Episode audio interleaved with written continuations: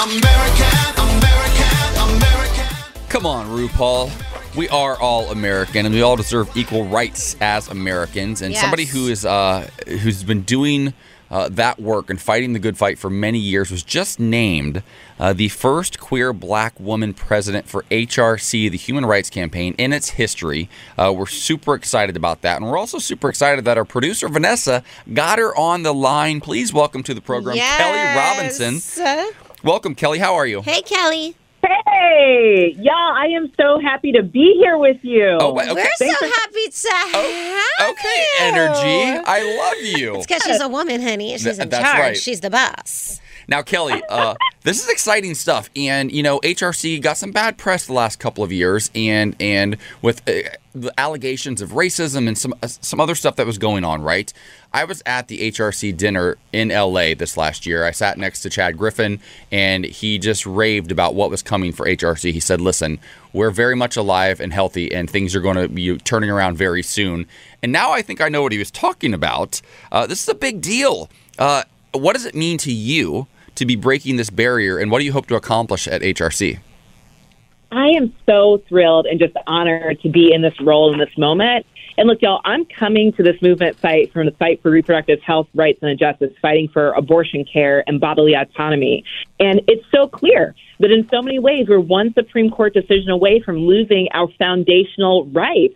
And for LGBTQ folks, that is no exception.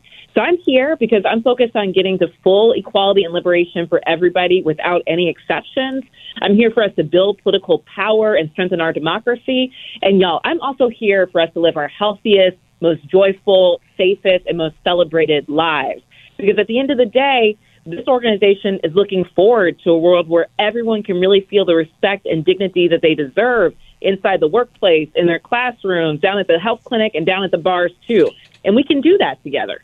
Amen. Okay. Kelley, I feel like I'm like getting pumped up. I'm like, yes, I love you. Go, girl. Uh, this sounds so exciting, but what are some of the plans that you have in store to keep fighting the fight uh, that we clearly have to continue doing? And that really, I feel like a black queer woman could really do so uniquely and, and most at our advantage. Yeah.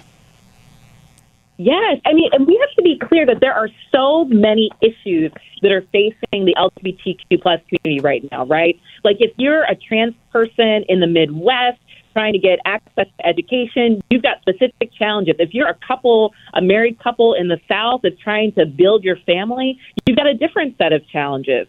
And I think at the end of the day, we have to create a movement that is expansive, that understands that yes, the fight for marriage equality matters, and we have to win that. We have to get it done. And we also have to make sure that we're making sure that trans folks are safe, particularly black trans folks across the country. We've got to make sure that we're creating a world where everyone is actually feeling um, like they can live their full identities, right, in every single way. So the the Human Rights Campaign is going to focus on that in the political realm. We're going to make sure that we get folks turned out to vote this year because y'all, we got to turn out and we got to win big. That part, and, and, and, and to be honest, as we know, we talk about this a lot on our show. Black women have been saving the Democratic Party for decades now, right? They keep showing up time and time again, even when we don't show up for ourselves. And we also talk about, you know, representation, DE and I. These things all matter, um, but people don't fully wrap their brains around why sometimes. And I want to talk about your story just a little bit. You got your start, I believe, working for Barack Obama back in 2008. Um, Fast forward to 2022. We see this in sports all the time. I'm a huge tennis fan. I cried my eyes out when Serena sort of when she evolved away from tennis a couple of weeks ago.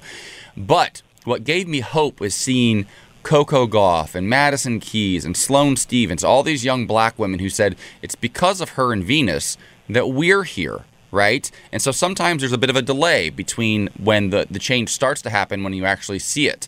And it feels like we're starting to see some of those people that were given opportunities by the Obama administration step into positions of power now, all these years later. Uh, what do you what do you personally feel that you might you know owe to the Obamas, or what did you learn from that experience that is going to help you be successful when you take over on November 28th at the Human Rights Campaign? Oh man, look, representation matters so much. Seeing Barack Obama as a community organizer rise to the level of president really inspired me. It showed me that anything is possible. And in a world where I was, I was in uh, Missouri at the time, going to school, facing levels of racism and homophobia I had never experienced before. And when I found that Obama campaign, it showed me that my situation that I was experiencing today didn't have to be the same tomorrow if I organized, if I built community power with people around me. So that got me started in my career. And now to be in a world where not only we have Barack Obama in the presidency, but Kamala Harris is in the White House, and we got uh, Justice Ketanji Brown Jackson on the Supreme Court, and Frances Tiafoe on the tennis court. That, We got- that part. yeah. And you got Admiral Rachel Levine in her cabinet and Pete, Secretary Pete Buttigieg. This is a moment where we are seeing ourselves at every level of power. We are everywhere in a really important and powerful way. And I need folks to see that. And I also need folks to know that it wasn't by accident that folks are in these positions and roles. It's because we fought for it. It's because we deserve to be here. Um, and there's room for all of us. I, lo- I just love that you made a Frances Tiafoe reference, and uh, you let me know that you're also a sports fan. I appreciate that. Yes. But I will say too, even on a simpler note, my kind of vibe, having Chloe Bailey play Ariel Oh, and yes. watching all of those Yes. beautiful little black girls see themselves and lose their minds while simultaneously seeing little white girls not even notice the difference. They all. just think she's beautiful as well, and everyone is so excited. You know, they just announced that um, H.E.R. will be playing Belle in the upcoming live action of Beauty and the Beast. My friend is my friend Jamal Sims is uh, executive producing that and choreographing it. Yep. incredible. I mean, but all of these reasons are why representation is so important. And somebody made this really great point. You know, if you don't see uh, black queer women or LGBTQ people in these roles, then you can't. Uh, you can imagine them having them. So when you do, you're like, oh yes, this makes sense. Let's go. Let's move forward. So having you um, being in charge as the boss that you are is just such an honor to talk to you. Oh, that means so much. And I'm so honored to serve in this role. Ooh, I cannot I cannot wait for the next HRC dinner. I can't wait to meet you. I, I want to come say hello and congratulate you. Uh, your energy is just infectious in the best way possible. We are wishing you so much success at the HRC, Kelley Robinson. Congratulations on breaking a glass ceiling. It's it's it's a monumentous like occasion, and we should all celebrate. you. Yes, go off, Kelley. Thank you so much, so much. I appreciate y'all. Thank you.